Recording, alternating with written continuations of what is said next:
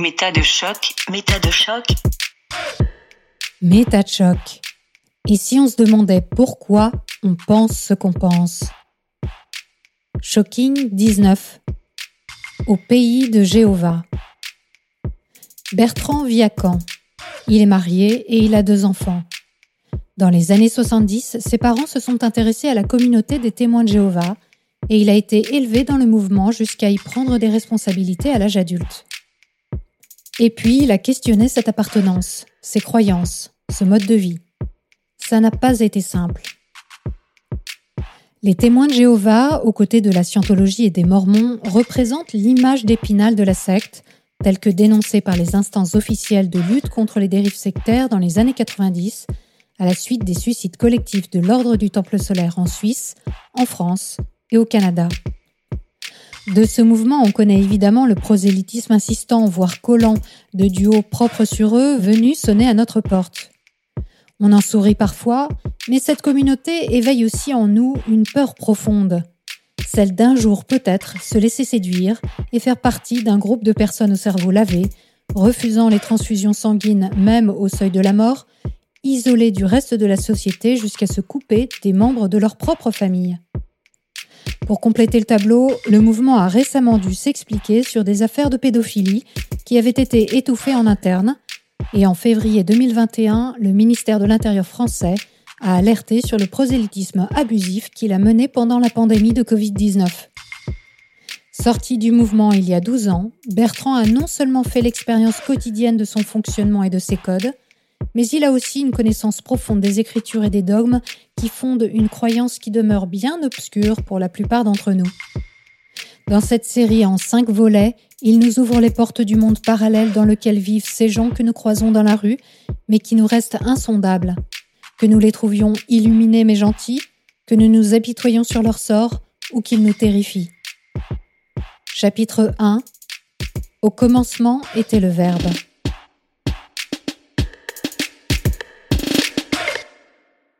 Bonjour Bertrand. Bonjour Elisabeth. Alors pour commencer, est-ce que tu peux nous expliquer en quelques mots ce que sont les témoins de Jéhovah? Les témoins de Jéhovah, c'est un mouvement qui est né aux États-Unis au 19e siècle et qui a surtout pris son identité au 20e siècle. On emploie beaucoup le mot secte, c'est un mot que j'évite à titre personnel, même si je pense qu'il y a bien un problème sectaire chez les témoins de Jéhovah. J'emploie plutôt le mot religion parce qu'il est moins agressif, il est moins blessant pour les gens à qui il s'adresse. Mm. C'est un mouvement qui est chrétien, quoi qu'il soit très hostile à la chrétienté en général. Eux sont chrétiens, eux sont le christianisme, et la chrétienté est absolument mauvaise, et ils y sont extrêmement hostiles. Parce qu'ils sont les vrais chrétiens. Voilà, ils sont eux les vrais chrétiens. Et tous les autres sont la chrétienté, c'est-à-dire de faux chrétiens. C'est un mouvement qui prétend retrouver les origines du christianisme euh, du premier siècle. En ce sens, il est restaurationniste. Ils ont restauré le christianisme pur des premiers temps, justement euh, en le purgeant de tout ce que la chrétienté lui a apporté au cours des siècles. Et en plus d'être un mouvement restaurationniste, c'est un mouvement millénariste. C'est-à-dire que les témoins de Jéhovah attendent ce qu'on appelle la fin du monde, euh, que appelle plutôt la conclusion du système de choses ou la fin du système de choses. D'accord. Ils pensent euh, que le royaume de Dieu va bientôt être instauré sur la terre. Christ va venir avec ses armées angéliques, amener son royaume et évidemment euh, bénir et récompenser ceux qui l'auront mérité, qui sont les témoins de Jéhovah, et massacrer le reste de la population, c'est-à-dire toi, Elisabeth. Ah, ok, ça commence mal. Donc c'est une croyance quand même très fondamentaliste, on peut dire. Voilà, ils prétendent se baser uniquement sur la Bible, quoique il y a une exégèse biblique très particulière, mais euh, ils affirment que la Bible est leur seul guide, et de ce fait, euh, ils l'interprètent de façon très littérale, en tout cas pour tout ce qui est la partie historique. Donc ça veut dire que pour eux, la Bible est la vérité. Hein, on est d'accord. Donc euh, oui, ils croient, comme le font beaucoup les chrétiens évangéliques par exemple aujourd'hui, mhm, mhm. que tous les événements qui sont dans la Bible se sont passés tels qu'ils sont racontés dans la Bible. Oui, on retrouve ça effectivement chez les évangélistes et chez les Mormons d'ailleurs. Donc ça veut dire que la Genèse, Adam et Ève, ça, ça fait partie des croyances euh, importantes. Ah oui, ce sont des, oui, Adam et Ève sont des personnages historiques au même titre que Jules César ou, Louis XIV. Et ils sont même très précis dans leur chronologie, puisque par exemple la naissance d'Adam est placée en 4026 avant Jésus-Christ. Au mois d'octobre, même précisément. D'accord. C'est Ah, très c'est- très très précis. Donc ils sont créationnistes Ils considèrent que l'univers a été créé en sept jours, que Dieu s'est reposé le septième jour, etc. voilà ce qui permet en partie de dire aux témoins de Jéhovah euh, qu'ils ne sont pas créationnistes. Ah bon? Si tu vas sur leur site internet ou si tu discutes avec eux, ils te diront non, non, nous ne sommes pas créationnistes. C'est assez étonnant. Mais en fait, ils jouent sur les mots, puisqu'ils prennent le mot créationnisme dans son acception la plus étroite. C'est-à-dire que pour eux, un créationniste, c'est quelqu'un qui croit, comme tu viens de le dire, que le monde a été créé en six jours, il y a 6000 ans. Et eux, ils acceptent l'idée que les jours de création qui sont décrits au chapitre 1 de la Genèse euh, puissent être euh, étalés sur euh, des milliers d'années, voire des Mhm. millions d'années en général. Des périodes de temps très longues, sans entrer dans les détails.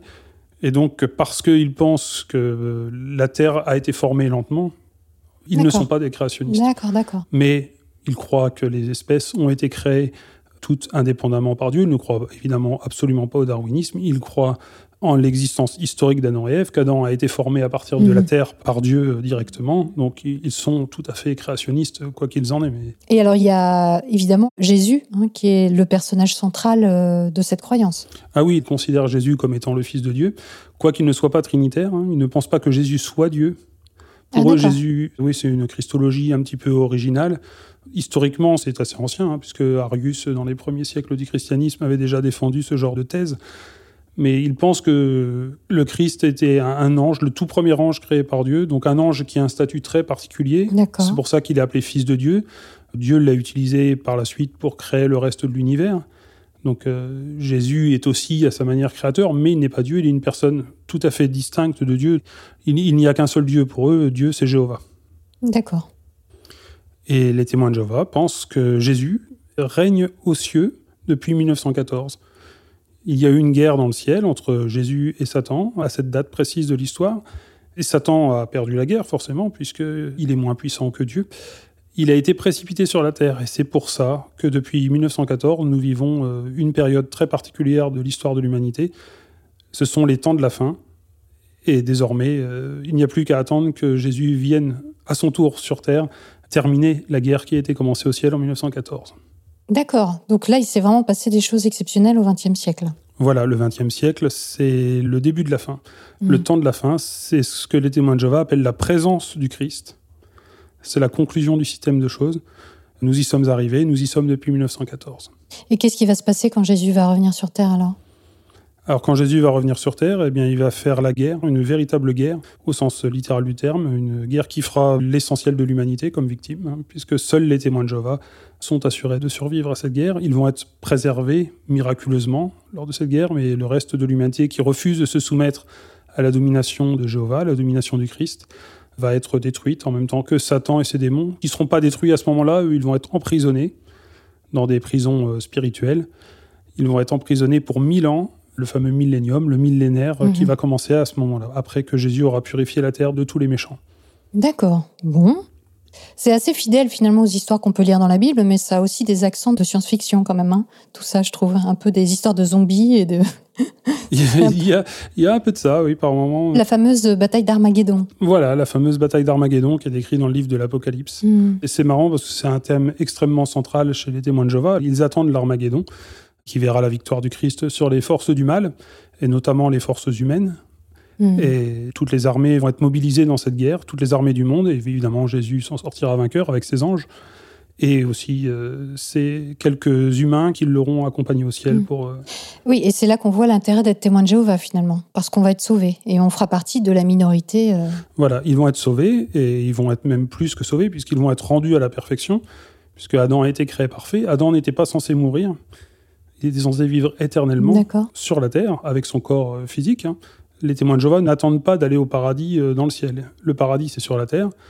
Et ils attendent non seulement d'être sauvés lors de cette guerre, mais ils vont hériter de la vie éternelle sur la terre. Ils ne mourront jamais. Quand j'étais enfant, on m'avait dit que je ne vieillirais jamais, que je ne mourrais jamais. Ah oui, Oui, j'ai grandi comme ça. D'accord, d'accord.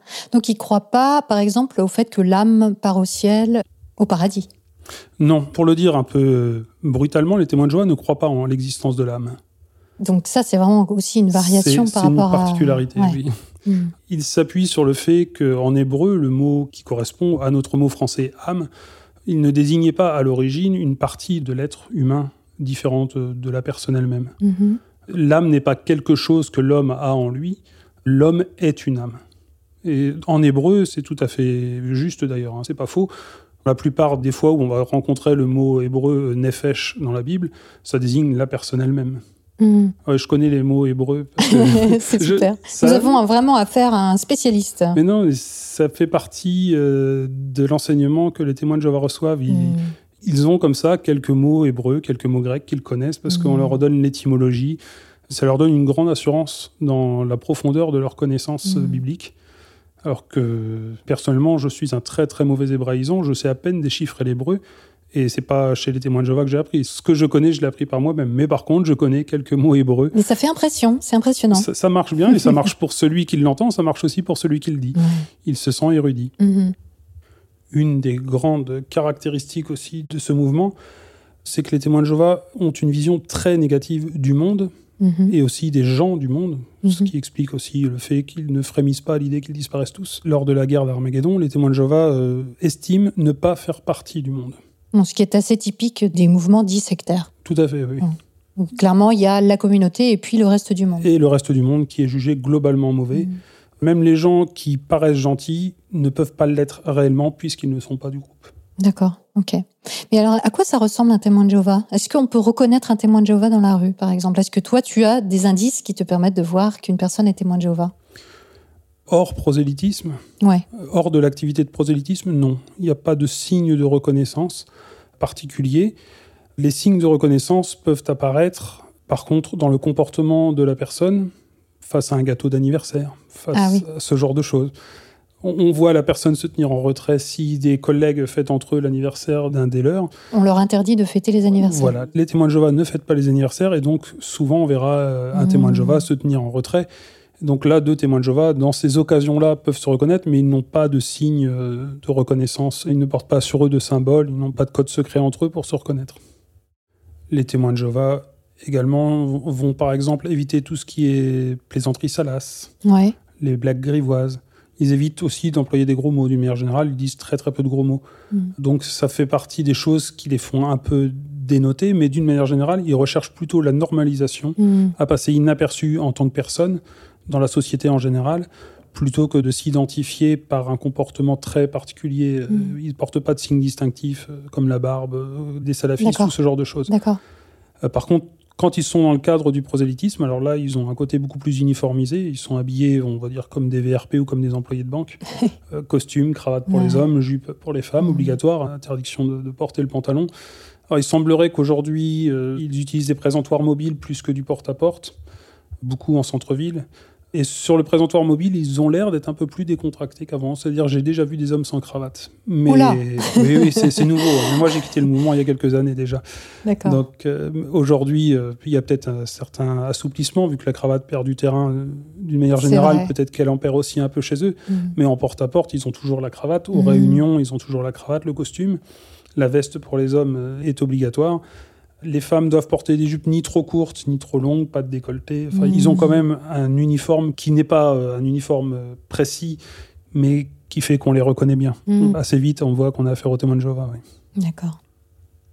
À quoi ressemble la vie d'un témoin de Jéhovah, en fait? Si on devait euh, décrire ce qui différencie cette vie d'une vie euh, profane euh, ou d'une vie classique telle que tu la vis depuis 12 ans?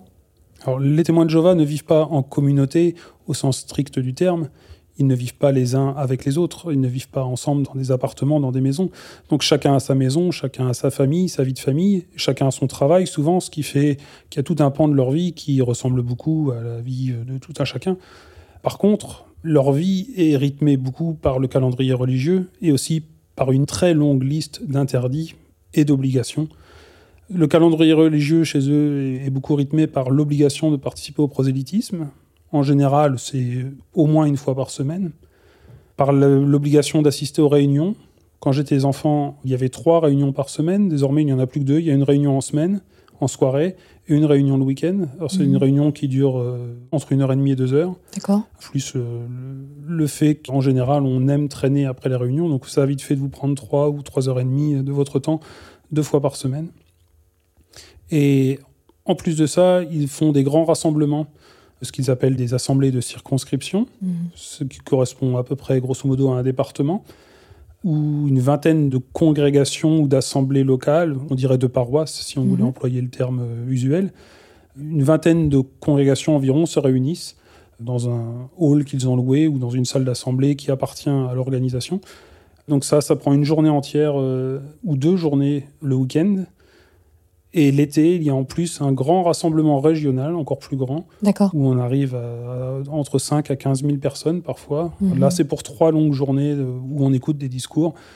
Et ce sont des grands événements annuels pour les témoins de Jéhovah. D'accord. Et donc, toi qui es né dans le mouvement, enfin, qui a été depuis l'enfance, euh, comment tu vivais ça au départ euh, en tant qu'enfant? Dans ce quotidien-là, qu'est-ce qui t'était imposé? Quelles étaient les règles que tu devais suivre en tant qu'enfant?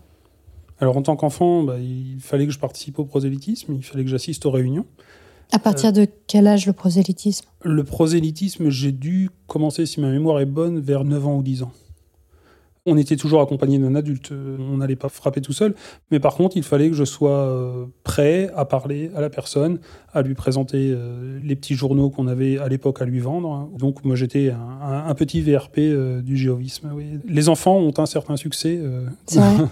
C'est bah, efficace Ils sont, ils sont un peu plus attendrissants que les adultes, forcément.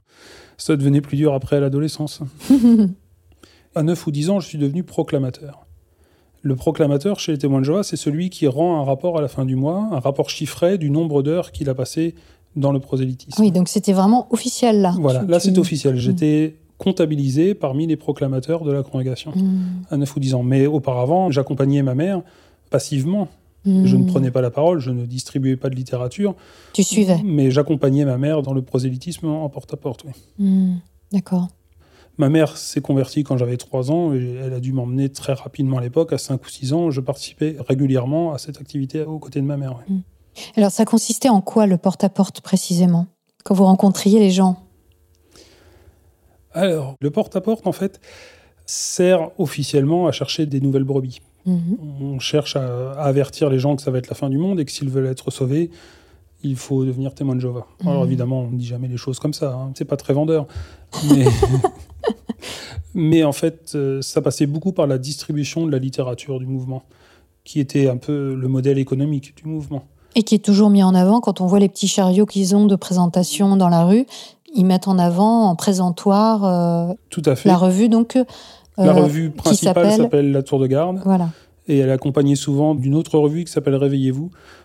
Donc quand nous allions à l'époque de porte en porte, notre activité principale était la distribution de la tour de garde et de Réveillez-vous, ou alors de ce qu'on appelait l'offre du mois.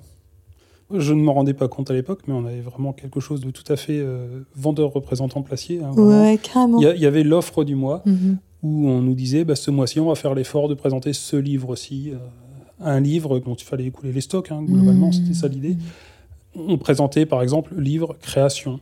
Ce mois-ci, on va présenter le livre Création. C'était un manuel qui est sorti dans les années 80, qui a fait ma formation scientifique au passage.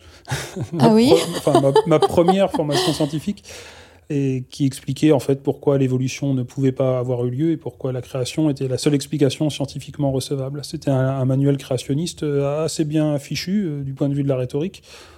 Peut-être un peu plus critiquable du point de vue scientifique. Ah oui mais- On dirait, hein. je l'ai pas lu, mais euh, je veux pas mais présumer. Il était, il était, euh, assez bien conçu. hein. Il est sorti en 1985, j'avais donc euh, 12 ans à ce moment-là. Et nous étions encouragés, en cours de biologie par exemple, à, à utiliser les arguments du livre pour contrer Ah oui. euh, nos professeurs quand le thème de l'évolution euh, allait arriver. Hmm. Ça me rendait très sûr de moi, ce genre de manuel. Moi, à 12 ou 13 ans, hein, j'avais déjà une assez bonne connaissance du cycle ADN-ARN, par exemple. Ah oui, quand même. J'étais très en avance sur euh, mes camarades de classe sur ce genre de choses.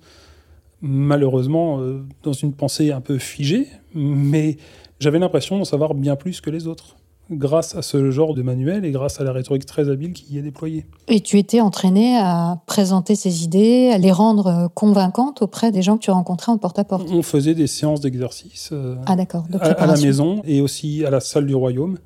La salle du royaume, c'est le nom du lieu de culte, hein, c'est leur église, on dirait. Donc à la salle du royaume, on avait des séances d'exercice pour s'entraîner Mhm. à présenter euh, efficacement les brochures, les livres qu'on devait placer. Chaque brochure qu'on plaçait, chaque euh, publication qu'on laissait aux portes était notée. On, on était invité à retourner voir les gens après, savoir ce qu'ils en avaient Mhm. pensé, essayer de voir s'ils mordaient à l'hameçon euh, au-delà de simplement euh, avoir pris le livre. Le but de la prédication, au-delà simplement de laisser des publications aux gens, c'était de susciter des études bibliques, qui elles aussi sont comptabilisées hein, à chaque fois. Et alors, décrocher une étude biblique, c'était le Graal du prédicateur euh, témoin de Jéhovah. C'est-à-dire faire en sorte que la personne vienne, se déplace. euh, Non, non, on fait des études bibliques à domicile. D'accord, donc Mhm. vous entrez, vous. euh, et voilà. Et, et- Vous commencez à lui expliquer un texte. Et donc, on prend par exemple le livre qu'on lui a placé ou un autre livre. À chaque fois, il y avait un, un livre particulier selon les époques et tous les 8-10 ans à peu près, le livre était remplacé. Quand j'étais enfant, c'était un livre rouge qui s'appelait Vous pouvez vivre éternellement sur une terre qui deviendra un paradis. Mhm. Le titre était un peu long, mais. Mais joli, mais attirant. Après, il y a eu le livre euh, Qu'enseigne réellement la Bible, ce genre de choses. Voilà, c'est le livre qui présente, on va dire, le catéchisme de base du jéhovisme, est présenté par un manuel bien précis qui a pour but de convaincre les gens. Et ce manuel, en fait, il est présenté de manière à ce que les gens euh, admettent ce qu'on leur dit. On leur présente des idées très générales, ils peuvent être un peu réticents, mais ils peuvent toujours euh, dire bon, admettons, ok, admettons. Mhm. Et puis ainsi, on peut passer à l'étape suivante. Et d'admettons en admettons, on leur présente une doctrine à la fin qui a sa cohérence, et dont elle aussi tout entier, les gens peuvent dire admettons, admettons que ce soit vrai. Mhm. Ce sera par exemple euh, comme ça qu'on va réussir à convaincre les gens que le Christ est revenu en 1914. Alors, explique-nous ça. Comment tu fais? Alors, C'est c'est pas évident, là, hein, l'exercice. Attention, il va falloir non, essayer de me l'exercice est très convaincre. compliqué. Et puis, comme je te dis, ça fait longtemps que j'ai quitté le mouvement, mais par chance, c'est quelque chose que j'ai beaucoup étudié et je m'en souviens très bien. Dans le livre de Daniel, qui est un livre biblique, un livre prophétique, Daniel, c'est un jeune hébreu qui s'est retrouvé euh, prisonnier à Babylone et qui euh, s'est retrouvé en relation avec le roi Nabucodonosor II. C'est ce que raconte euh, ce livre biblique. Ce roi a fait un rêve un jour dans lequel il a vu un arbre immense. Cet arbre se fait couper dans son rêve et on dit que pendant sept ans, cet arbre restera euh, coupé et qu'au bout de sept ans, enfin, il pourra repousser et qu'à nouveau, il retrouvera sa splendeur du passé. D'accord. Le prophète Daniel, comme beaucoup de prophètes euh, de la Bible, a le pouvoir d'interpréter le rêve et c'est ce qui lui permet d'accéder au roi, de lui donner l'explication du rêve, puisque le roi est très perturbé par ce rêve, se demande ce qu'il veut dire. Et Daniel euh, explique au roi que cet arbre le représente lui-même, le roi de Babylone, qu'il va perdre son royaume, il va devenir fou pendant sept ans, il va se retrouver à aller manger de l'herbe parmi les bêtes sauvages, pris de démence Ah oui et qu'au bout de sept ans, euh, Dieu lui redonnera la gloire de son passé, il retrouvera sa raison, il remontera sur le trône, et il deviendra de nouveau le roi puissant qu'il a été jusqu'alors. Mhm. Les témoins de Jéhovah expliquent que l'explication que donne Daniel est la bonne, mais il y a une seconde explication. Une explication qui n'est pas du tout donnée par la Bible. Ils expliquent que ces sept ans correspondent à la période où la royauté de Dieu sur la terre sera mise de côté, sera euh, annihilée. Donc voilà déjà une première chose qu'il faut admettre. Donc 7 temps, Sept E temps T-E-M-P-S. qui correspondent à sept ans en fait. hein. D'accord. Ça, là-dessus, la plupart des exégètes pensent qu'il s'agit de sept années. D'accord. Donc il y a déjà une première chose à admettre, c'est qu'il y a un second accomplissement, ce qui n'est écrit nulle part dans la Bible, hein, mais les témoins de Jéhovah disent attention, ce n'est pas la seule explication, il y a une deuxième explication. Ce rêve va avoir deux accomplissements. Un premier accomplissement littéral sur le roi de Babylone, et un second accomplissement où l'arbre ne représente plus le roi de Babylone, mais représente la royauté de Dieu sur terre. D'accord. La royauté de Dieu sur terre, elle était représentée par les rois qui régnaient à Jérusalem. Les successeurs du roi David et Salomon, Qui étaient des représentants de Dieu. voilà, ils étaient les représentants humains de la royauté de Dieu sur la terre. Sauf que le roi de Babylone, lui, a, a suspendu la succession des rois. Il a conquis Jérusalem, il a déporté le roi, et Jérusalem n'a plus eu de roi. Et donc les témoins de Jéhovah situent cet événement en 607 avant Jésus-Christ, ce qui est un problème puisque cet événement a eu lieu en fait en 587, mais la plupart des témoins de Jéhovah ne savent pas que cet événement ne correspond pas à la date historique. hein. Pour eux, Jérusalem a été prise par le roi de Babylone en 607 avant notre ère. Et ils donnent ensuite l'explication que sept temps correspondent en fait à 2520 ans. Puisque, accroche-toi, un temps dans la Bible représente 360 jours. Ah, d'accord. Ça, c'est le livre de l'Apocalypse qui le donne. Donc il faut encore admettre que la durée des temps euh, pris dans le livre de Daniel ont exactement la même durée que le temps qui sera pris dans le livre de l'Apocalypse, qui a été écrit des années plus tard dans une autre langue. C'est pas le même Donc, mot. admettons. Admettons. Admettons. Admettons que ce soit la même chose. D'accord. Donc 360 jours x 7, ça fait 2520 jours. Mhm. Et 2520 jours, c'est évidemment pas une période très très longue. Les témoins de Jéhovah disent donc qu'il faut prendre une euh, règle biblique, qui en fait n'est pas vraiment une règle biblique, mais il y a deux prophéties dans la Bible où un nombre de jours correspond à un nombre d'années. Ah, Voilà. donc finalement, ces Admettons temps que ce, sont finalement... voilà, ces ces 2520 jours sont en fait 2520 ans. Ah. 7 temps représentent 2520 ans. Alors, c'est un petit peu délicat à nouveau, puisque on s'en rend pas compte quand on écoute le raisonnement, que on a converti des années en, en années de 360 jours pour les reconvertir à nouveau après en nombre d'années. Hum, Ça, ce n'est pas une règle biblique, par contre. Mais si on part de 607 avant notre ère, qu'on ajoute ces 2520 ans, on arrive en 1914 après Jésus-Christ. Et donc, Le retour le retour du règne. du règne de Dieu. de, de Dieu. Il a été interrompu pendant 2520 Et ans. tu- Désormais, il a repris. Donc tu as déjà eu en face de toi des gens qui t'ont fait entrer dans leur salon ou leur cuisine pour que tu leur expliques des choses aussi compliquées? C'est quand même compliqué. Je veux Oui, dire, compliqué. déjà, en là, plus, il faut partir du version- principe qu'on est d'accord que Daniel a vraiment existé et a vraiment parlé au roi et que ce roi a vraiment eu ce rêve. Et donc les prémices sont quand même assez... euh, Enfin, il y a des gens qui sont d'accord pour partir de ces prémices Alors, et euh, suivre je- ensuite le raisonnement. Il est rare qu'on attaque euh, la prédication par ce genre de détails euh, techniques. En général, on est déjà passé par plusieurs admettons auparavant. Mhm. On est déjà parti par admettons que la Bible soit la parole de Dieu. Donnons la chance à la Bible de vous prouver ce qu'elle vaut. Donc à chaque fois, on, on avance en montrant toute une cohérence du point Mhm. précédent avec le point suivant.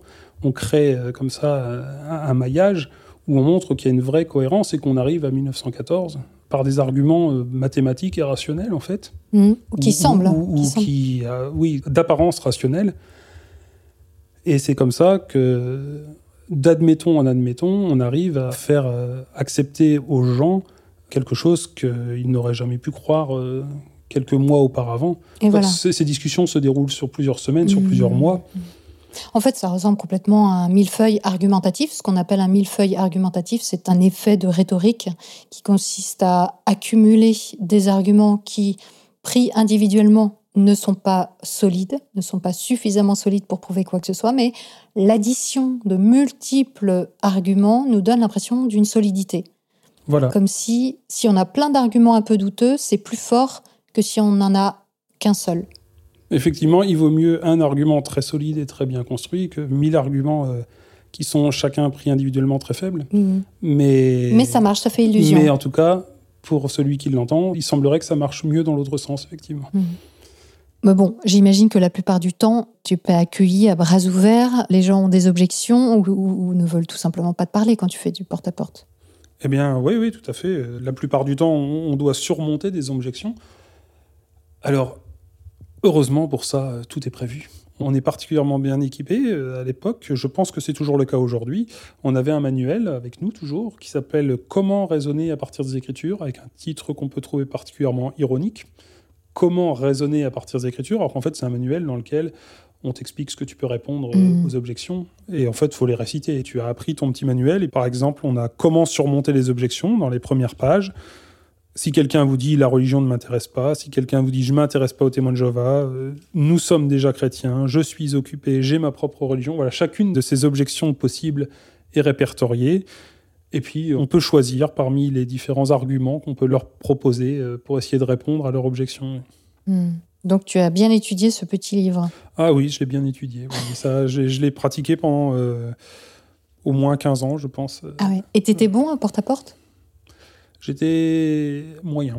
Moyen N'étant pas moi-même parfaitement convaincu. Ouais. J'étais pas. Non, j'étais pas. Même avec c'était- l'expérience, C'était une euh, corvée. C'était une corvée. Ah, j'étais capable de discuter avec les gens, évidemment. J'avais été formé, mais on va dire que j'y ai rarement mis beaucoup de cœur. Il m'est arrivé d'avoir des discussions super intéressantes avec des personnes, comme Ah oui. dans toute relation humaine. Hein. entre deux personnes, il peut se passer toujours des choses intéressantes. hein. Quand on commence à parler de religion ou des choses comme ça, il y a des gens qui m'ont poussé dans mes retranchements Mhm. et des discussions euh, qui, sur l'instant, euh, m'ont paru euh, vaines et qui me sont revenues plus tard. Ouais, ça a servi à quelque chose. C'est des objections que des gens m'ont données, des regrets que j'ai pu avoir aussi, des gens endeuillés que j'ai croisés et que j'ai tenté de manipuler de façon honteuse.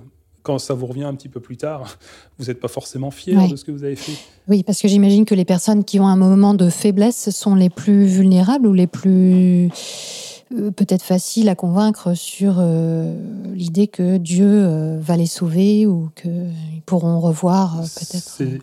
Explicitement formulé comme ça dans les publications. Une personne qui souffre, euh, c'est une brebis potentielle. Mm. Là, je traduis la façon un peu grossière Mm. de dire, mais c'est dit, oui, oui, retournez voir les gens, parce que même s'ils vous ont dit qu'ils n'étaient pas intéressés la première fois, euh, peut-être qu'ils ont vécu un drame entre-temps et qu'ils seront plus réceptifs. Mm, C'est dit mm, comme ça. On est d'ailleurs euh, officiellement encouragé. C'est assez peu appliqué, mais la consigne a été répétée plusieurs fois hein, dans les publications, euh, écrit noir sur blanc, à cibler les gens endeuillés, par exemple, Mm. à lire les rubriques nécrologiques dans le Ah journal ouais. pour pouvoir envoyer un courrier à la personne endeuillée. Ouais. Mais c'est toujours avec l'esprit qu'on va les réconforter, qu'on va leur apporter quelque que chose. vous de allez bien. les sauver aussi, de toute façon, puisque en tant que témoin de Jéhovah, si vous convertissez des gens, vous leur euh, offrez le paradis. On fait des choses parfois absolument dégueulasses en toute bonne foi. Vraiment en toute bonne conscience. Mhm. Je me rappelle, pour l'anecdote, j'ai travaillé trois jours pour France Loisir à faire du porte-à-porte. Quand j'étais tout jeune adulte, je galérais à trouver du travail. Mhm. J'ai travaillé trois jours à France Loisir. Je n'avais pas dit que j'étais témoin de Jéhovah, mais celui qui se chargeait de ma formation me trouvait exceptionnellement bon. Bah, J'imagine. tu avais un léger bagage. Et on devait placer des abonnements France Loisirs. Ça m'a dégoûté. Moi, j'ai fait trois jours et après j'ai arrêté. Et je préférais le chômage euh, à, à aller faire ça. Bon, je ne suis pas resté au chômage longtemps. Mais typiquement, on avait vu une jeune femme. euh, et puis quand elle est partie dans sa cuisine chercher, je ne sais pas quoi, un stylo pour signer, celui qui était mon, chef de mon formateur me disait en douce voilà, celle-là, tu vas te la faire. hein, c'est sûr, c'est plié, tu te l'es faite, la nana. Elle va signer. quoi. C'est le genre de réflexion qu'on n'a jamais dit chez les témoins de Jéhovah, par exemple. Jamais chez les témoins de Jéhovah, on dit oh, celle-là, ça y est, on l'a dans la Ouais. poche. Là. Non, non, non, on C'est est, plus toujours sobre. bienveillant et tout. Mm. Mais bon, on cible les gens endeuillés parce que s'ils ont un drame, ils vont être réceptifs. quoi. Mhm. C'est pour ça que je dis on fait des choses qui sont objectivement dégueulasses, des choses que je juge vraiment pas propres, quoi. Mais on les faisait en toute bonne foi, en toute bonne conscience. C'était vraiment pour le bien des gens. On se rendait Mhm. pas compte euh, qu'on exploitait le malheur des autres et qu'on espérait le malheur des autres pour pouvoir leur placer notre religion. Quoi. On se rendait pas compte qu'on avait quelque chose à vendre. Mhm. Et donc, en tant qu'enfant, tu as suivi une scolarité normale. Tu as été à l'école. Oui, oui, oui. Ça, chez les témoins de Jéhovah, on envoie les enfants à l'école. euh, J'étais à dans un l'école cursus publique. normal. Mm. Oui, j'ai suivi euh, un cursus normal, quoique assez douloureux parce que l'école ne me laisse pas de très très bons souvenirs. Mhm. L'école, ça a été très dur pour moi. Jusqu'à l'école primaire, ça a été, et c'est à partir du collège que c'est vraiment devenu dur pour moi, avec l'adolescence et la prise de conscience de la différence, en fait. Quand j'étais tout enfant, je ne réalisais pas à quel point ma croyance me mettait en porte-à-faux avec le reste de la société. Je croyais naïvement, comme croient les enfants. Euh, Les enfants croient au Père Noël, ils croient en Jéhovah, ils croient en tout ce qu'ils veulent. C'est pas très très grave. Arrivé à l'adolescence, la pression du conformisme social devient beaucoup plus fort. Et là, j'ai petit à petit pris conscience, ou j'ai plutôt subi de plus en plus le fait que je n'avais pas les codes. J'étais très bien intégré dans mon petit microcosme sectaire. Chez les témoins de Jéhovah, j'étais assez heureux. Là, je possédais les codes. Mhm. J'avais des copains euh, dans ma congrégation, dans ma paroisse locale. J'étais respecté par les adultes aussi. hein. Les enfants sont plutôt euh, valorisés chez les témoins de Jéhovah. Ils sont euh, entourés d'affection par la plupart des adultes. Les gens sont plutôt gentils chez les témoins de Jéhovah. Et petit à petit, au fur et à mesure que j'ai intégré cette notion, les témoins de Jéhovah sont les gens de bien et les gens du monde sont les gens mauvais. Arrivé à l'adolescence, forcément, ce genre de paradigme a, a du poids quand vous Oui, êtes et- constitué ainsi. Et j'ai eu de plus en plus de mal à, à m'intégrer scolairement avec mes camarades. J'étais un enfant assez isolé. J'avais quelques copains malgré tout, comme tout enfant. hein. Personne n'est jamais totalement isolé, mais clairement, j'étais un enfant assez méprisé par les autres. J'étais typiquement le genre de gamin qui se fait harceler à l'école. Quand j'étais en troisième, j'ai été élu par les filles de ma classe, à un âge où ça compte beaucoup. J'ai été élu le garçon le plus moche de la classe. Aïe. Pourtant, il y en avait qui me plaisaient parmi elles. Eh oui, j'imagine que ça n'a pas dû être facile. Bon, je pense pas que j'étais euh, si laid que ça, hein, je crois pas, mais j'étais clairement le gamin un peu bizarre, le gamin un peu chelou, le gamin en décalage. Je faisais pas la filles, par exemple. Ah oui. C'était pas interdit par le mouvement, mais j'avais intégré le fait que avec les filles, il fallait faire très attention. Mhm. Et donc moi, j'étais celui qui se tenait à distance. J'étais mis à distance et je me tenais à distance. Je m'excluais et j'étais exclu. Oui, et donc il y a une sorte de boucle qui confirme le fait que oui, le monde extérieur n'est pas forcément le plus accueillant qui soit ou le meilleur. Les filles du monde, comme on me l'avait dit euh, chez les témoins de Jéhovah, les filles du monde étaient vraiment méchantes. D'accord. À ça s'ajoutait que ma petite enfance s'est passée euh, en Picardie, dans la campagne profonde. Mhm. J'habitais dans un petit village de 300 habitants. La grosse ville euh, voisine, c'était Lan, qui devait faire 25 000 habitants Ouais. peut-être. Donc c'était une petite ville de province. La congrégation se trouvait dans cette ville de Lan, qui était à une vingtaine de kilomètres de chez nous. Et donc je participais au prosélytisme dans les villages qui pouvaient être très éloignés du mien. Et à l'adolescence, euh, j'ai déménagé à Gonesse, dans le 95, dans le Val d'Oise. Il y a eu quasiment une congrégation dans chaque ville. À Gonesse, il y avait deux congrégations. Ah oui. Oui, oui, il y a, il y a une très forte présence des témoins de Mhm. Jéhovah dans les banlieues. oui. Mhm. Et donc là, la prédication se faisait euh, à proximité de chez moi. Et je pouvais tomber sur mes camarades de classe, par Mhm. exemple, euh, Oups. en prédication, en porte-à-porte, avec mon petit costume, ma petite cravate et ma petite mallette. Ah oui, c'est vrai. À 9 ans, t'avais un costume et une cravate. J'avais peut-être pas une veste, j'avais peut-être un gilet, mais oui, oui, c'est pas rare du tout qu'à 10 ans, les enfants aient tous une cravate, les petits garçons en tout cas. Et donc, à Gonesse, là, je parle de quand j'avais 14 ou 15 ans, hein, c'était beaucoup plus compliqué pour moi. J'avais énormément de mal à assumer le regard des autres sur moi. Oui, j'imagine qu'il devait pas être tendre et que ça pouvait avoir des répercussions euh, le lundi matin. euh. Ah oui, oui, je, je subissais régulièrement des moqueries. Comme beaucoup de jeunes témoins de Jéhovah, on subit des moqueries beaucoup. Mhm. On est les bizarres, on est les... Mhm. Mais donc, ça veut dire que toi, en tant qu'enfant, donc, tu acceptais ces croyances, tu croyais en Dieu, tu croyais euh, à tout ce que tu prêchais, tu étais un fervent croyant de Jéhovah? Voilà une question qui est bien compliquée. Mais puisqu'on est, on parle de métacognition, Allons-y. on est en plein dedans. Or, enfant, oui, enfant, j'y ai cru comme un enfant croit. J'y ai cru naïvement. Les adultes qui me servaient de référent, ils croyaient tous, ou disaient tous y croire. Mhm. Donc j'y ai cru. Au fur et à mesure que j'ai avancé dans l'adolescence, la croyance a été beaucoup plus compliquée chez moi. J'aurais du mal à dire précisément dans quelle mesure j'y croyais, dans quelle mesure je n'y croyais absolument pas. Comme tout jeune témoin de Jéhovah, j'avais parfaitement conscience que si j'étais témoin de Jéhovah, c'est parce que ma mère l'était. On, se disait régulièrement entre nous, entre copains, on arrivait même à se dire on a eu de la chance. Ouais. On a de la chance parce que si nos parents n'avaient pas clair. été témoins de Jéhovah, bah, sans doute que nous, on s'y serait pas intéressés de nous-mêmes. Mhm. Ce qui, d'ailleurs, statistiquement est tout à fait vrai. Il suffit de regarder les chances que tu as de devenir témoin de Jéhovah quand tu nais hors du mouvement, Mhm. qui doivent être de 0,01% ou 0,02% peut-être, en étant généreux, et les chances que tu as de devenir témoin de Jéhovah quand tu nais dans le mouvement, qui là sont au-dessus de 50%. Et que finalement, ce qui nous sauvait, c'est que, à part ces petits moments où on se le disait entre nous, on évitait toujours de prendre ce recul. On ne prenait pas de recul sur le mouvement. On était pris dans le mouvement. C'est un mouvement très chronophage. Il y a beaucoup d'occupations euh, quotidiennes, hebdomadaires, mensuelles. Et donc, en fait, on ne prend jamais vraiment de recul. J'y croyais en me disant que c'était mon devoir d'y croire. C'était mon devoir social, c'était mon devoir familial d'y croire. Et ça devait être la vérité, puisque tout le monde me disait autour de moi que c'était la vérité. Mais au dossier Donc c'était plus par obéissance quelque part. voilà, soumission, tu- une soumission sociale. Mhm. C'est une croyance sociale chez moi. Mhm. Ce qui fait effectivement une différence, par exemple, avec ce qu'on peut lire euh, chez Gérald Bronner, par exemple, qui étudie les croyances. Romy Sauver aussi a écrit un ouvrage intéressant sur les gens qui croient des choses extraordinaires. Et il s'intéresse beaucoup, j'ai l'impression, à des gens qui ont été fermement convaincus, ce qui n'était pas mon cas. Je n'ai jamais été fermement convaincu. Ça a toujours été un devoir, et ça a même été toujours un devoir douloureux, parce que je me forçais à y croire. J'avais bien conscience que je n'y croyais pas comme je devais y croire. Oui, et, et d'après ce que tu décris et d'après ce qu'on connaît de ce mouvement, avec toutes ces réunions qui occupent la semaine, toutes les obligations qu'on va voir un peu plus tard dans l'émission, qui ponctuent la journée, etc., c'est sûr qu'il y a une pression énorme, une pression de la communauté, une pression sociale, et que c'est, comme tu le dis, sans doute très difficile de prendre du recul par rapport à toutes ces pratiques, puisqu'elles sont permanentes, elles sont omniprésentes. On- a le corps et l'esprit très occupés, effectivement. Et donc, on n'a pas beaucoup de temps pour réfléchir en profondeur sur les Mhm. choses. Mais j'avais bien conscience, dès l'adolescence, hein, dès que j'ai eu, on va dire, 14 ou 15 ans, j'avais bien conscience, par exemple, que prier était pour moi difficile. J'avais du mal à prier quotidiennement. Et c'était une corvée. Il fallait que je me force à prier Ah oui, parce, que, oui. Parce que Jéhovah était un être très abstrait pour moi. Il était nécessaire. C'était euh, une croyance nécessaire. Il devait exister, parce que sinon ma vie n'aurait aucun sens. Mais c'était une croyance, ce que j'appelle, euh, je schématise en disant, c'est une croyance des étages supérieurs.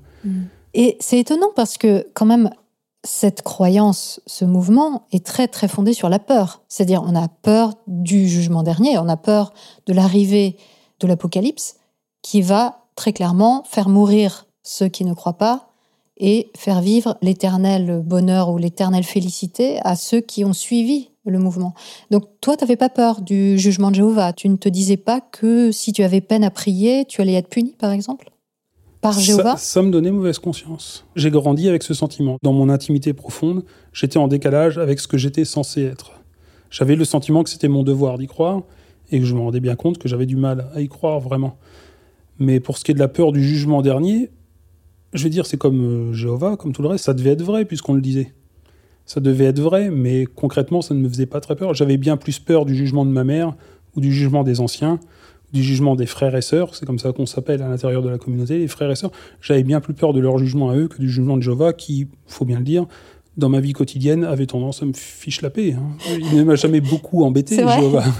J'ai jamais eu tellement affaire à lui. hein. Mm. Donc, euh, effectivement, je le priais pas beaucoup, mais il est jamais venu me le reprocher. Comme j'étais un enfant assez menteur, Ah et oui je faisais pas mal de bêtises. C'est pas ouais. bien ça. Non, c'est pas bien du tout, mais ça me permettait euh, d'échapper aux punitions et à la sévérité euh, de mes parents. Et ma mère, par exemple, quand elle savait quand même un petit peu que c'était moi qui avais fait la bêtise, elle voulait que j'avoue, c'était très Mhm. important. Avouer ses fautes, c'est toujours très important. Elle me disait Jure-moi devant Jéhovah que c'est pas toi qui as fait ça. C'est pas toi qui as piqué ma pièce de 10 balles. Jure-le-moi devant Jéhovah. Et enfant, adolescent, ça me posait pas tellement de problèmes de jurer devant Jéhovah parce que effectivement j'avais plus peur de ma mère que, que de Jéhovah. Et donc je disais oui, je jure devant Jéhovah. Et ma mère, en général, plus tard, quand il s'avérait que j'étais pas toujours très malin, j'avais du mal à dissimuler vraiment mes fautes. Il s'avérait que c'était vraiment moi qui avais fait la bêtise qu'elle me demandait d'avouer. Elle me dit mais tu te rends compte, c'est très grave, tu as menti devant Jéhovah. Et non, je me rendais pas vraiment compte. Ce genre de choses ne me posait pas de gros problèmes de conscience, euh, alors que j'imagine que ma mère, par exemple, n'aurait jamais été capable de jurer quelque chose de faux devant Jéhovah. Mhm. Contrairement à d'autres jeunes euh, témoins de Jéhovah qui, quand ils témoignent, expliquent à quel point ils étaient terrorisés par la figure de Jéhovah. Moi, j'étais terrorisé par la figure de l'organisation Mhm. terrestre, Mhm. par les humains qui étaient autour de moi. Euh, Jéhovah, c'était une sorte d'entité abstraite. Et concrètement, euh, je me rends compte aujourd'hui que ma foi allait à l'organisation et allait pas tellement à Dieu. J'étais pas tellement croyant dès l'origine, en fait. Mhm. Et si j'avais une telle crainte du regard des autres, c'est qu'on subit une pression sociale assez importante chez les témoins de Jéhovah de la part du groupe, parce que on est constamment soumis au regard des autres et on est censé obéir à une longue, longue liste d'obligations qu'on est tenu de respecter et dont on attend qu'on la respecte. Euh, C'est quoi ces obligations alors Dis-nous? Alors j'en ai déjà évoqué quelques-unes. Celle à laquelle on pense immédiatement, la première, c'est l'assistance aux réunions déjà. Mais il ne suffit pas d'assister aux réunions, il faut aussi avoir en amont préparé sa réunion. Les réunions chez les témoins de Jéhovah peuvent parfois consister en des discours qui sont prononcés, donc là on est juste auditeur, mais Mhm. on est aussi censé participer aux réunions. Par l'étude de la tour de garde, par exemple, Mhm. la tour de garde étant le manuel de base des témoins de Jéhovah, il y a des articles qui sont spécialement dédiés à l'étude qui va en être fait lors des réunions. Ces articles sont constitués en, en paragraphes euh, numérotés, paragraphe 1, paragraphe 2, et en bas de page, à chaque paragraphe correspond une question. Donc la réunion se déroule ainsi, un lecteur désigné lit le paragraphe, la personne qui dirige l'étude pose la question une fois le paragraphe lu qui correspond au paragraphe, et l'auditoire lève la main et se fait Mhm. interroger. euh, pour Explication de donner- texte. pour la réponse qu'il vient de trouver Mhm. dans le paragraphe. C'est très scolaire et, et même très infantilisant, Mhm. mais c'est comme ça que se passent les réunions. Et donc, il faut avoir préparé sa réunion à l'avance. Mhm. Quand on arrive à la salle du royaume, par exemple, il faut avoir souligné sa tour de garde pour montrer qu'on a étudié, Mhm. euh, qu'on découvre pas l'article en même temps qu'on le lit à la Et salle ça, du c'est royaume. surveillé. C'est pas surveillé de façon systématique, mais on est soumis au regard des autres autour de nous. Tout le monde a sa tour de garde soulignée. Celui qui arrive avec sa tour de garde pas soulignée, c'est la honte.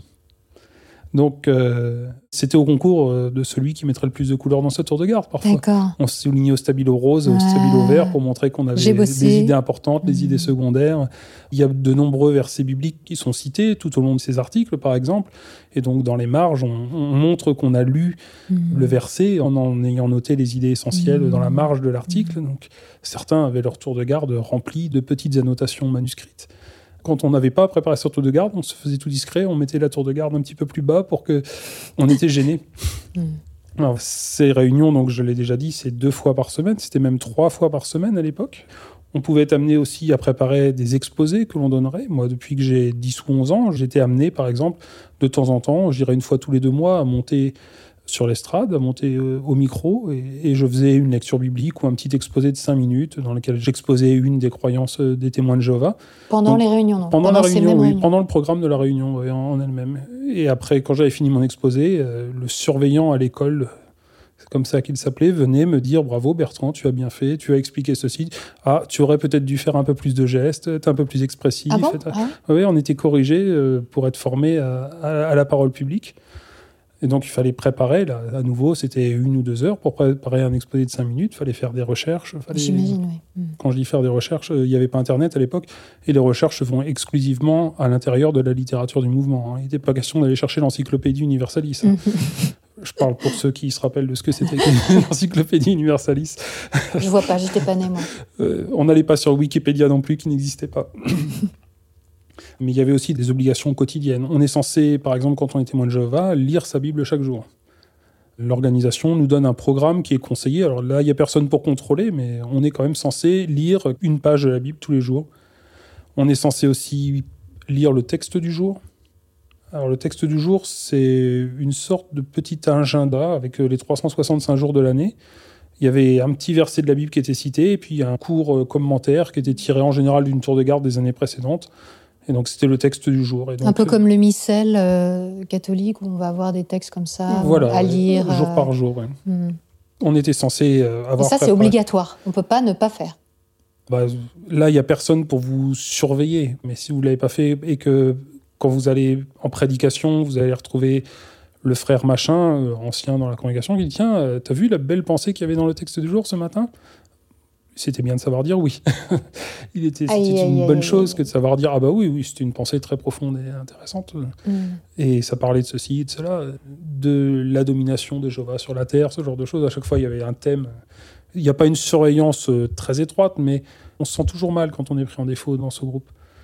Il faut aussi prier quotidiennement. Donc, j'ai déjà dit à quel point euh, c'était quelque chose d'assez difficile pour moi. On est censé prier au coucher et à chaque repas, mais c'est le minimum. Et puis, on est censé prier à chaque fois qu'on est tenté. Donc, euh, Dieu sait qu'à l'adolescence, les tentations peuvent être longues parce que la liste des interdits aussi est longue. Chaque interdit correspond à une tentation. on est même censé prier euh, avant chaque repas quand on était à la cantine scolaire, par exemple. Même si on est au restaurant, les illustrations de tour de garde vous montrent des familles de témoins de Jéhovah modèles. Elles prient quand elles sont au restaurant, même si elles sont entourées de non-témoins de Jéhovah. Alors, je pense qu'aux États-Unis, ça passe peut-être un petit peu plus facilement. Ouais, c'est un peu plus dans les mœurs. En France, on passe pour des gens très bizarres hein, quand on fait sa prière. Alors, c'est des prières silencieuses, mais euh, on doit baisser la tête plus ou moins discrètement. Mais quand on baisse la tête, on n'est jamais très discret. Et puis, on, on ferme les yeux et on reste 30 ou 40 secondes euh, sans bouger. On remercie pour le repas, On donc remercie ça pour le repas, voilà. Mm. On, on prie pour que la journée se passe bien. Il fallait aussi bah, participer au prosélytisme. hein. donc ça, c'était au moins une fois par semaine. Deux fois par semaine, c'était encore mieux. Et après avoir participé à la prédication, on pointe ses heures par un rapport chiffré et nominatif qui permet à l'organisation bah, de surveiller euh, combien d'heures tu as prêché par mois. En général, euh, si on prêchait moins de 10 heures par mois, on se faisait encourager faire plus. Ouais, c'est toujours des encouragements. hein. On se faisait encourager à faire plus. On dit, écoute, euh, quand même, tu es jeune, tu es en bonne santé. euh, 10 heures par mois, ça fait prêcher 2 heures par semaine, 2 heures et demie par semaine. Tu peux faire un petit peu plus. En général, 10-12 heures par mois pour un jeune homme, euh, c'était une norme en dessous de laquelle il valait mieux pas descendre. Mm. On pouvait prendre aussi parfois ce qu'on appelait le service de pionnier. Les pionniers chez les témoins de Jéhovah, c'est des gens, euh, ils n'ont pas un grade, mais ils ont un statut particulier. Ils ont pris l'engagement de prêcher 60 heures dans le mois. Ah ouais, Voilà, ouais, ça fallait prêcher 2 heures par jour. c'est un début de sacerdoce. Voilà. Il y a des pionniers auxiliaires. Moi, c'est ce que je faisais quand j'étais adolescent, euh, après m'être fait baptiser. Euh, j'étais pionnier auxiliaire au moins une fois par an. Donc, c'était pendant un mois, je prenais l'engagement public de faire 60 heures dans le mois. Et Mais c'est énorme. euh, c'est deux heures par jour en moyenne. Ouais. Il fallait, fallait prêcher deux heures par jour, donc c'était les mois de vacances. Mais ne pas être pionnier, le mois d'été où on est en vacances, quand on est étudiant, quand on est collégien, lycéen, bah, c'était difficilement justifiable. Mm. La question qui revenait souvent, qu'est-ce qui t'empêche d'être pionnier? Qu'est-ce qui t'empêche d'être pionnier? Bah pas grand-chose, je suis en vacances, je me la coule douce. Donc euh, en Bah, général, pas envie. une Ça, n'existe pas comme réponse, ça. euh, ça aurait été la réponse la plus honnête. Mais euh, elle est impossible. ça aurait été pourtant la meilleure des réponses. J'ai juste pas envie de passer 60 heures dans le Mhm. mois à prêcher. Mais c'est non, c'est pas envisageable de dire j'ai pas envie, ça m'intéresse pas d'aller frapper aux Mhm. portes, j'aime pas ça. Mm. Donc euh, je répondais rien ne m'en empêche et donc je prenais le service de pionnier une fois par an. Et on peut bien Euh. le comprendre vu ce que tu décris. Ouais. En plus de toutes ces préparations, on est censé aussi avoir une étude individuelle de la Bible, c'est-à-dire bah, euh, étudier la doctrine, hein, tout simplement, à travers une des publications. Là, on est libre de, de choisir, mais on est censé faire une fois par semaine une étude individuelle. Donc là, c'est vraiment l'exploration euh, Ouais, théologique. approfondir, euh, euh, voilà, approfondir la, la théologie, la doctrine, euh, dans ses aspects les plus techniques, les plus pointus. Mm. Il faut aussi euh, avoir une étude familiale, l'étude de la doctrine. Encore, c'est toujours l'étude de la Mais en doctrine. famille cette mais en famille. D'accord. Ouais. Donc là, c'est le chef de famille, qui est le mari, hein, toujours. hein. C'est l'expression usuelle, le chef de famille, qui décide du programme de l'étude familiale. Donc il a la responsabilité aussi des ouailles de la famille, quelque Ah part. oui, oui, oui, oui, il a aussi, Il il a est aussi ce poids. aussi, c'est aussi un poids pour lui, euh, d'un certain point de vue. hein. Vous avez ensuite des obligations qui sont plus conventionnelles, mais qui prennent une tournure particulière chez les témoins de Jéhovah, de pression sociale. Vous avez par exemple l'obligation d'être propre, d'avoir une maison nickel. Votre voiture doit être propre. Si vous arrivez avec une voiture sale à la salle du royaume, c'est pas bien vu. Ça, c'est très dans la culture puritaine américaine. Bon, c'est pas mal d'être propre, mais il y a une rigueur qui est exigée qui va au-delà du simple fait d'être propre parce que c'est bien d'être propre. On doit être pur. Et donc, il y a une certaine obsession hygiéniste euh, chez les témoins de Jéhovah. Et, et- et puis peut-être aussi une part ri- ritualiste euh, dans le fait ça de doit jouer, ouais. toujours euh, Mhm. devoir être propre. euh. À ça, vous avez aussi des obligations qui sont plus problématiques, comme par exemple, vous avez l'obligation de dénoncer tout fidèle que vous prendriez en faute avec la norme. Mais ça, c'est officiel. Ah, ça est officiel, oui. C'est-à-dire, si quelqu'un sort de- des clous, il faut le dénoncer. Ah, Si c'est une faute grave, oui. Il y a des fautes plus vénielles que d'autres chez les témoins de Jéhovah. Il y a des fautes qui peuvent amener à l'exclusion, par exemple. Pour des jeunes, euh, c'était le flirt, hein, beaucoup, flirter avec des filles. Si j'avais surpris un de mes camarades en train de flirter avec des filles, ou des filles avec des garçons, ou des garçons avec des garçons, là en parlons même pas, Ouh là là.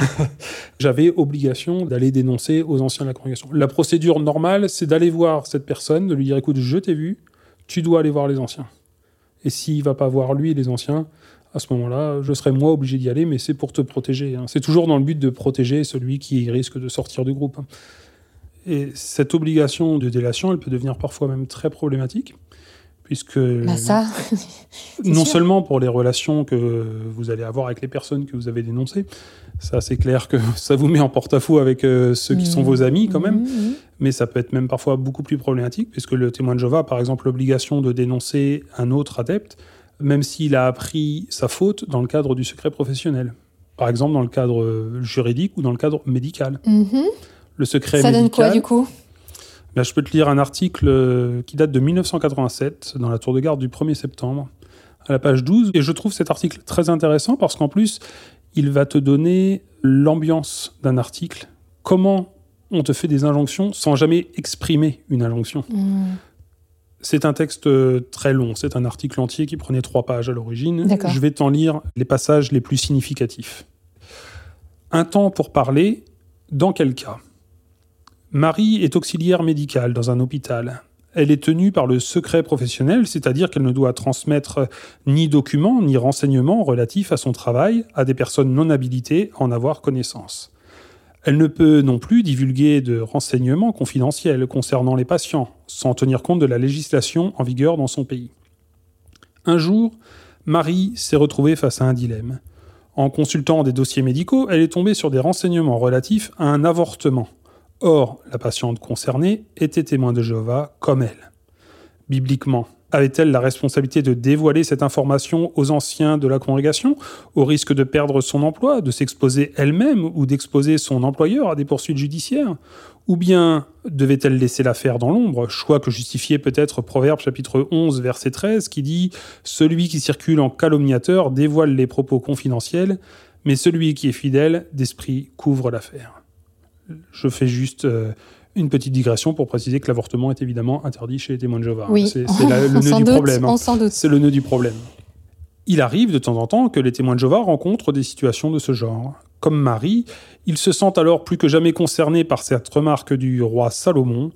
Pour tout, il y a un temps fixé. Oui, un temps pour toute chose sous les cieux, un temps pour parler et un temps pour se taire. Pour Marie, était-ce le moment de se taire ou celui de parler de ce qu'elle avait découvert? Quel principe biblique s'applique alors? En premier lieu, le principe selon lequel quiconque commet une faute grave ne devrait pas essayer de la cacher. Celui qui couvre ses transgressions ne réussira pas, mais à celui qui les confesse et les quitte, il sera fait miséricorde, dit le livre des Proverbes chapitre 28 verset 13. Rien n'échappe au regard de Jéhovah. Il ne manque pas de réclamer des comptes pour toute transgression dissimulée. Parfois, il fait en sorte qu'un membre de la congrégation ait connaissance du péché caché afin que l'on s'en occupe comme il convient. Par conséquent, il peut arriver qu'un chrétien soit dans l'obligation de porter un fait à l'attention des anciens. Certes, il est illégal en de nombreux pays de révéler le contenu de dossiers privés à des personnes non censées y avoir accès. Mais si, après avoir mûrement réfléchi à la question dans la prière, un chrétien estime se trouver dans une situation où la loi de Dieu lui impose de rapporter ce qu'il sait en dépit des consignes données par des autorités inférieures, alors c'est une responsabilité qu'il assume devant Jéhovah. Il y a des moments où le chrétien doit obéir à Dieu comme à un chef plutôt qu'aux hommes. Dans cet exemple, la chrétienne en question avait réglé ses frais d'intervention, ce par quoi elle reconnaissait manifestement qu'elle avait bien subi l'opération spécifiée. Marie savait en outre personnellement que cette chrétienne était célibataire, ce qui donnait à penser qu'elle avait commis la fornication. Par amour, Marie désirait aider cette personne qui avait fait une faute et protéger la pureté de l'organisation de Jéhovah, car elle se souvenait de Proverbes chapitre 14 verset 25, Un témoin véridique délivre des âmes, mais celui qui est fourbe exhale des mensonges. Marie appréhendait quelque peu la tournure que l'affaire pourrait prendre du point de vue légal, mais elle estimait que dans cette situation, les principes de la Bible l'emportaient sur la consigne lui dictant de garder le secret des dossiers médicaux. Heureusement, la chrétienne a appris à Marie qu'elle s'était décidée à avorter parce qu'on avait fait fortement pression sur elle et que sa spiritualité était faible. Par honte et par crainte, elle avait caché son péché, mais elle a accepté volontiers d'aller trouver les anciens pour recouvrer sa santé spirituelle. Nous ne pouvons pas faire fi des lois de César, ni du sérieux d'un serment, néanmoins, la loi de Jéhovah est au-dessus de toutes les autres. Devançant le problème, certains témoins, avocats, médecins, comptables, etc., ont mis par écrit les principes à suivre dans ce domaine et ils les font lire aux témoins de Jéhovah qui les consultent avant que ceux-ci ne leur révèlent quoi que ce soit de confidentiel. Ainsi, il est bien entendu à l'avance que si un péché grave est mis en lumière, le pécheur se verra encouragé à aller en parler aux anciens de sa congrégation, et que s'il ne le fait pas, le conseiller se sentira tenu d'aller lui-même trouver les anciens. L'objectif n'est pas d'empiéter sur la liberté des autres, mais d'aider ceux qui s'égarent et de préserver la pureté de la congrégation chrétienne. On passera sur les transgressions mineures dues à l'imperfection. Dans ce cas, l'amour couvre une multitude de péchés et l'on doit pardonner jusqu'à 77 fois. C'est un temps pour se taire. Par contre, lorsque quelqu'un essaie de dissimuler un péché grave, on peut décider que c'est un temps pour parler. On sent vraiment une énorme pression. C'est extraordinaire. Euh, la, culpabilité, le châtiment, enfin, qui est au bout, parce que Jéhovah entend tout, c'est tout. Oui, il sait aussi si vous avez participé à dissimuler la faute. Et, si tu as avorté, tu dois reconnaître que ta spiritualité est faible. Ah bah et que tu as été influencé, bien sûr, euh, par le monde extérieur, j'imagine.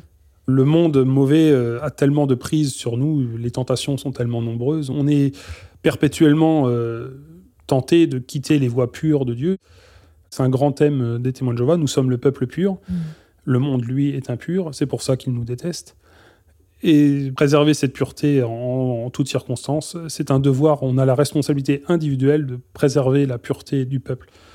Les rédacteurs euh, sont des gens qui, je pense, ont des conseillers euh, juridiques assez pointus Sans doute. et savent qu'ils ne pourraient pas, d'ailleurs, dire vous devez Surtout sur ça, sur une question légale, en Donc, fait. à aucun moment, on ne te dit ce que tu dois faire. On n'exprime pas d'ordre. Mhm. Mais n'importe quel lecteur lisant cet article a très bien compris ce qu'on lui demandait de faire. Mhm. Et voilà le genre de pression euh, qui pèse sur les épaules. Euh, Étant jeune, j'ai dû faire ça euh, pour un de mes camarades de classe. Mhm. Je suis allé lui dire de se dénoncer aux anciens. Il a refusé de le faire, lui. Et je suis allé voir euh, les anciens pour dire que j'avais été témoin du fait qu'il fumait euh, des clopes, ce qui est interdit aussi. La liste des interdits est elle aussi encore plus longue que la liste des obligations. Et j'ai dénoncé euh, mon copain, qui du coup n'est pas resté mon copain parce que ça n'a pas fini aussi bien que les histoires de Marie Non. où tout le monde s'embrasse à la fin. Mais mon témoignage à moi n'est pas publié dans la tour de garde.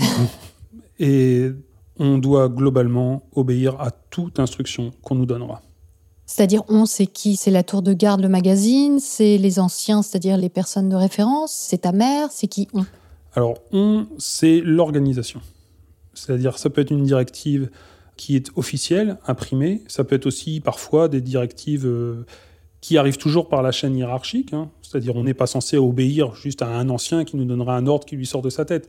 Mais si ça vient de l'organisation, c'est-à-dire Le siège social le siège social, ils peuvent nous le transmettre à l'oral, des instructions qui peuvent être parfois même des instructions dont on nous dit qu'elles peuvent paraître irrationnelles ou peu compréhensibles, et on doit y obéir tout de même. D'accord. Je peux te lire euh, ce qui a été écrit dans la tour de garde du 15 novembre 2013, à la page 20. Les directives vitales que vous recevrez de l'organisation de Jéhovah ne vous paraîtront peut-être pas judicieuses du point de vue humain. Mais nous devons tous être disposés à obéir à toute instruction que nous recevrons, qu'elle semble ou non rationnelle du point de vue stratégique ou humain. Pour quiconque place sa confiance dans l'instruction profane, les choses matérielles ou les institutions humaines, c'est maintenant le moment de rectifier sa façon de voir. Tenez-vous prêt à aider tous ceux dont la foi est actuellement chancelante. Voilà donc ce genre d'injonction qui peut parfois faire froid dans le dos, Oui. même si ça vous paraît irrationnel ce qu'on vous demande, même si vous ne comprenez pas pourquoi on vous le demande, vous devez obéir.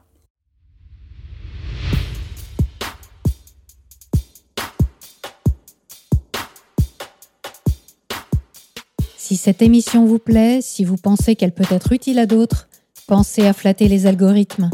Donnez-lui une myriade d'étoiles. Laissez un avis sur votre appli de podcast et partagez-la. Qui doit-on remercier pour cet insupportable suspense et surtout pour le fait qu'il prendra fin sans faute vendredi prochain? Les généreuses personnes qui ont fait un don ponctuel ou mensuel pour que Méta vous livre votre dose hebdomadaire de métacognition de réflexion sur vos propres pensées. Si vous aussi vous voulez être les ouvriers de la frustration et du soulagement d'une foule affamée de pensées critiques appliquées à soi, suivez le lien en description. Car oui, ce podcast est indépendant, gratuit et ne souhaite pas être financé par la publicité. C'est fou. On se retrouve donc vendredi à 18h pour le deuxième volet de cette divine série.